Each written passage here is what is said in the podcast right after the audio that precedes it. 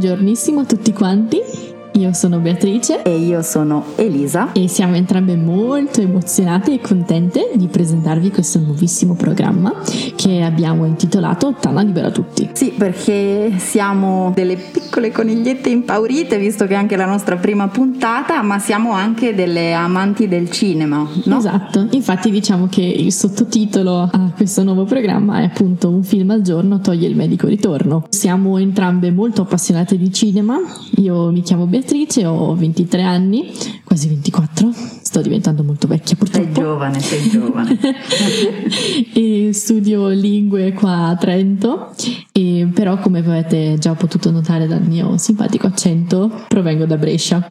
Insomma questo è un po' il nostro nuovo programma, quello di cui vorremmo parlare l'avrete già immaginato e siamo qui per parlarvi di film cinema e abbiamo qui con noi un'esperta appunto perché Elisa, come voi non sapete, ma adesso vi spiegheremo, è una doppiatrice. Non esageriamo, non esageriamo. Allora, io non studio all'Università di Trento, ma sono una trentina doc e sono un'appassionata, dai, diciamo, di doppiaggio. Infatti studio in un'accademia di Roma da qualche anno e prima ho fatto un'altra accademia a Bologna. E il mio sogno sarebbe quello di diventare poi un bel giorno una doppiatrice però per ora mi considero un'appassionata. Io invece non ho nessun background sotto questo punto di vista, semplicemente io adoro il cinema, fosse per me io vivrei in quella sala al buio, è proprio una cosa che adoro, quindi direi che ci siamo trovate sotto questo punto di vista. Oh yes! Oggi di che diavolo di film parleremo? Allora, oggi per cominciare col botto, diciamo, avremmo pensato di partire con Parasite, wow, wow, wow. che ha letteralmente fatto il botto perché da film coreano che eh, doveva passare un po' inosservato, diciamo, invece ha vinto tutto quello che poteva vincere. Clamoroso, clamoroso veramente. Il regista, perdonatemi la pronuncia, ma il mio coreano è da migliorare. Ma dai! Pian pianino faremo anche questo. è Bo- Bong Joon-ho, ehm, che è un famosissimo regista sudcoreano. E cosa ha vinto questo film? Beh, è tutto il vincibile, direi. Ha vinto il Golden Globe come miglior film straniero, la Palma d'Oro all'ultimo film di Cannes, all'ultimo film festival di Cannes. È stato eletto come miglior film del 2019 dalla Los Angeles Film Critics Association e naturalmente anche l'Oscar. Porca miseria, ha vinto tutto. Tutto ha vinto. Ma di che cosa parla questo film? Ecco, allora passiamo alla trama di questo film. Allora, il film affianca le vicende della famiglia Kim, che è molto povera e appunto vive in quello che è letteralmente un seminterrato, alle vicende della ricchissima famiglia Park invece, che vive in una casa molto lussuosa e moderna, con un grandissimo e meraviglioso giardino nella parte più ricca e bella della città di Seoul. Quella casa lì l'hanno invidiata tutti, penso. Chiunque. È troppo bella per essere vera, infatti è finta. esatto. Quindi, mh, mm, fingendosi laureato, il figlio più grande della famiglia Kim, quindi la famiglia povera, Ki Wo, interpretato da Choi Hoo-shik, si presenta letteralmente a casa dei Park per fare da insegnante alla figlia da Ye. Interpretata da Yoon Siso. Esatto, chi, chi, se non lei? Quindi praticamente appunto si presenta per fare da insegnante alla figlia più giovane dei signori Park. Lee Sun Kyun. E appunto c'è questa relazione iniziale con i, i datori di lavoro che sono il signore e la signora Park. E mm, a poco a poco Ki Wo riesce a infilare altri membri della sua famiglia nella casa dei signori Park facendoli assumere come altri dipendenti con altre mansioni. Quindi per esempio la sorella diventa l'arte terapista eh, del fratello appunto della ragazzina, quindi del secondo figlio eh, della famiglia Park e, mm, che ha un nome che a me ha fatto sempre molto ridere perché si chiama Dazon. Ma dai, non lo ricordavo questo particolare. E appunto la madre invece che diventa domestica, il padre diventa chauffeur, ecco insomma. E questa è un po' la trama, poi non vogliamo assolutamente fare spoiler di nessun genere. Però penso che oramai tutti gli appassionati di cinema siano andati a vederlo. Le riprese di questo film sono cominciate letteralmente il 18 maggio 2018, molto precisamente, si sono concluse il 19 di settembre, quindi è stata una ripresa abbastanza veloce. L'hanno girato città, nella città di Seoul e hanno speso circa 11 milioni di dollari. Arrivati a questo punto, io mi intrufolo perché sono orgogliosissima di dirvi che il doppiaggio di questo film è stato diretto dalla mia personale insegnante, quindi to to to. Ho dei collegamenti con questo film, sono un pochino VIP anch'io, Bea. Uh. Niente, piccola parentesi. Ora direi che possiamo passare alle curiosità. Assolutamente riguardo a questo film, perché ci sono un sacco di curiosità effettivamente riguardo a questo film, tante che non mi aspettavo minimamente. Per esempio, voi, caro pubblico, sapevate che Parasite era inizialmente stato pensato per il teatro? Infatti, in un'intervista a The Atlantic, il regista ha raccontato che un suo caro amico, attore di teatro, gli aveva suggerito di provare a cimentarsi nella scrittura di uno spettacolo. Eh sì, perché effettivamente in mm, questo film mm, le ambientazioni sono sempre un po' quelle, diciamo. C'è la casa dei Kim e la casa di Park, quindi insomma effettivamente potrebbe essere comunque un, un set teatrale sotto un certo punto di vista. Sì, il problema qual è stato? È che nel teatro lo spazio è limitato, quindi lui dice in tutti i miei film c'erano moltissime location, infatti eh, Okja, uno dei tanti film fatti da questo regista coreano, iniziava sulle montagne coreane e finiva a Manhattan, quindi lui ha pensato quale storia può ambientarsi in due sole case? E eh, di conseguenza gli è venuta l'idea della casa povera e della casa ricca, anche perché ai tempi stava lavorando alla post produzione di Snowpiercer ed era molto concentrato sulla questione delle differenze tra classi sociali, eccetera. E poi sapevate che il regista ha preso ispirazione dalla propria vita personale per questo film, perché effettivamente mm, Kim Jong-bong ha letteralmente lavorato come tutor per una famiglia agiata quando studiava all'università e si sentiva a volte come se quasi li stesse un po', un po spiando nella loro vita agiata. Un'altra curiosità poi è il titolo originale del film, no? Perché originariamente l'avevano intitolato The Calcomania, in inglese The Calcomany. Oddio, calcomani, boh, non lo so. evitiamo, evitiamo.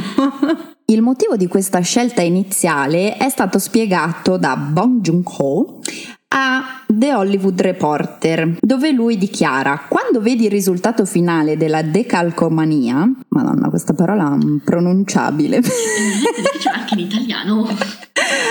Al primo sguardo entrambi i lati sembrano identici, ma se si guarda meglio non lo sono affatto. Secondo me questo racconta qualcosa di entrambe le famiglie dei film. Vero, effettivamente pensandoci ha perfettamente ragione. Inoltre, già prima avevamo parlato un po' di un altro film molto famoso, sempre diretto da questo regista con un cognome abbastanza impronunciabile, che è Snowpiercer. Infatti c'è un punto di contatto tra questo film, appunto Parasite e Snowpiercer, perché l'architetto della casa dei Park e il protagonista di quest'altro film hanno lo stesso cognome, che è Namgong. Sì, possibile che si pronunci così? Può essere. Perfetto, ok, teniamolo buono. e infine l'attrice Lee Jong-eun. Io spero che non ci siano coreani a questo punto all'ascolto perché è macello, vabbè. E... Noi ci proviamo, scusateci.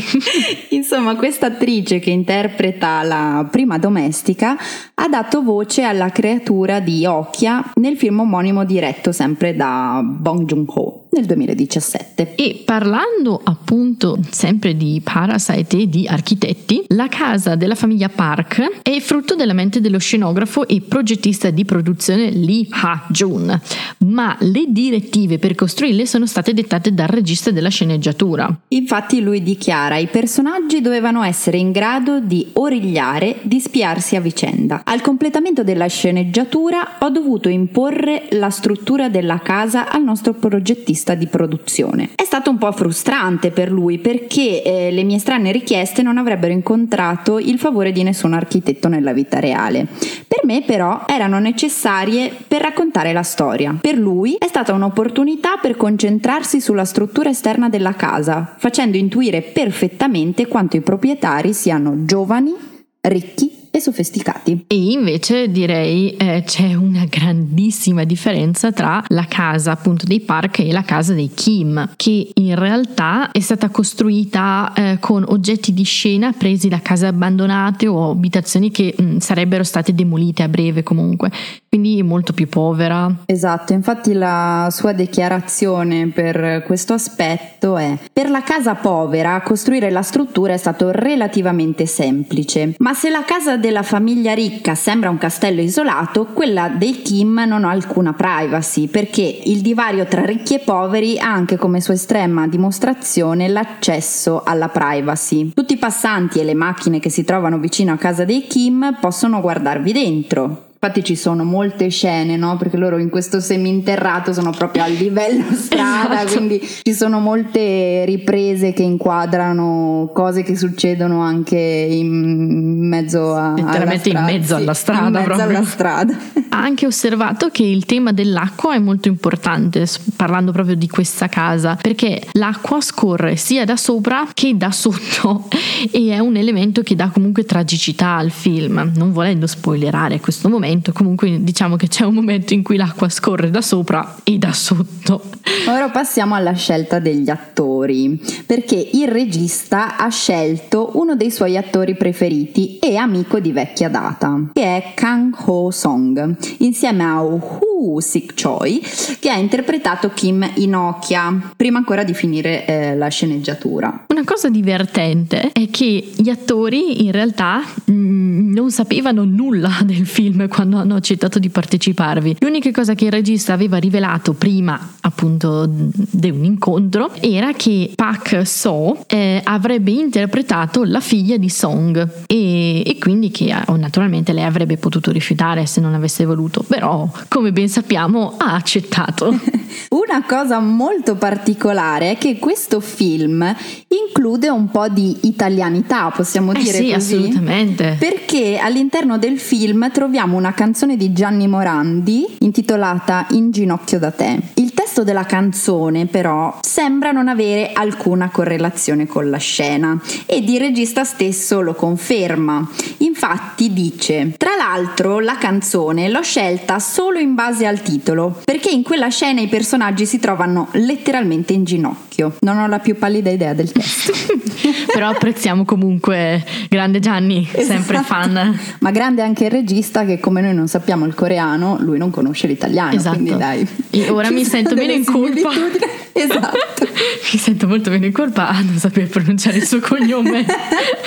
I titoli di coda invece, Bea? I titoli- nei titoli di coda invece c'è una canzone che è stata scritta dallo stesso regista ed è cantata da Woo Sik Choi che è l'attore che interpreta Ki Woo, ossia il giovane figlio della famiglia Kim, che quindi non è solo attore, ma ci stupisce diventando anche cantante. E a proposito di canzoni, invece, cosa ci dici della canzoncina della memoria? La canzone che Ki Jung, interpretato da Park Sodam, canta al fratello prima di entrare nella casa dei Park, è una canzone molto popolare in Corea. È usata a scuola per aiutare i bambini a memorizzare le nozioni. E di recente è stata anche remixata in chiave K-pop. Attenzione! Uh, ci piace il K-pop col nome di Jessica Jingle ed è diventata super famosa in tutta la Corea del Sud, specifichiamo.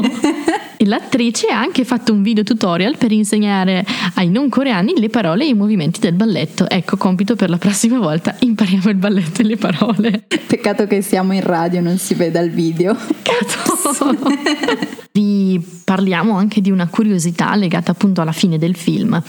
Infatti sembra appunto che mh, alla fine l'intenzione di Ki Woo sia di lavorare per potersi permettere un giorno la casa dei Park e quindi liberare suo padre. Infatti, con il salario medio coreano, tuttavia, il regista ha calcolato che ci vorranno ben 540 anni per potersela permettere. Eh, insomma, gli conviene o vivere molto o iniziare a guadagnare di più, poverino. E perché diciamo questa cosa? Perché il finale appunto di questo film è un po' po', mm, non lo so, in sospeso, come dire, no? È molto diverso magari da quelli che sono i film americani a cui siamo abituati, dove comunque spesso si termina con l'idea di speranza, l'idea di sì, il protagonista ce la farà, si riprenderà la casa. Hashtag no happy ending. Esatto, non in Corea, qui no.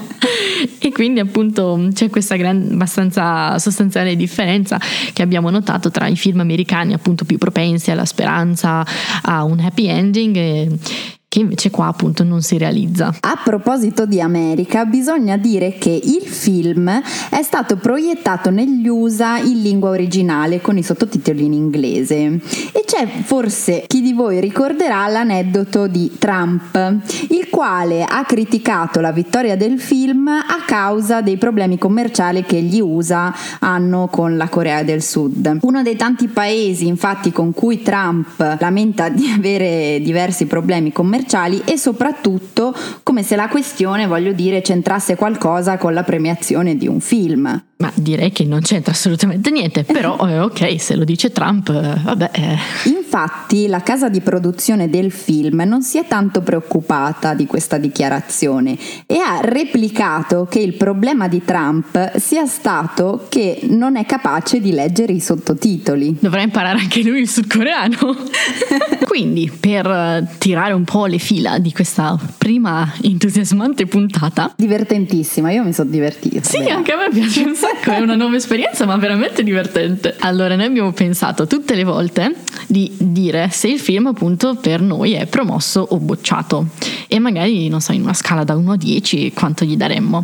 Quindi io formalmente, Lisa, te lo domando. Promosso o bocciato? Promossissimo. Brava, brava, Su brava. una scala da 1 a 10 sarò banale, però per me è 10. Sì, sì, sì, penso che anch'io gli darei un 10. Mi ha veramente appassionato questo film. Cioè, raramente credo di aver visto un film così tante volte. Più che altro perché è uno di quei film belli e non scontati, cavolo. Perché è proprio una storia non scontata. No, è vero, cioè è una cosa che non si è mai vista prima. Mm, almeno io personalmente non avevo mai trovato un film simile. E mi ha anche mm, aperto un po' il mondo del film eh, asiatici, diciamo, perché sì, sono film famosi comunque che però non avevo mai preso troppo in considerazione. Quindi, insomma, grazie a Bong Joon-ho, se si pronuncia Bingo così. Bongo Ho, sembra un po' quella canzone di Manu Chao. Ah, sì, sì, giusto. Ecco, quindi per concludere io direi film promossissimo, mm-hmm. bocciato però il nostro coreano. Eh sì, però ci lavoreremo. Ci lavoreremo. allora da qui un saluto a tutti da Elisa e Beatrice e ci vediamo alla prossima puntata. Esatto.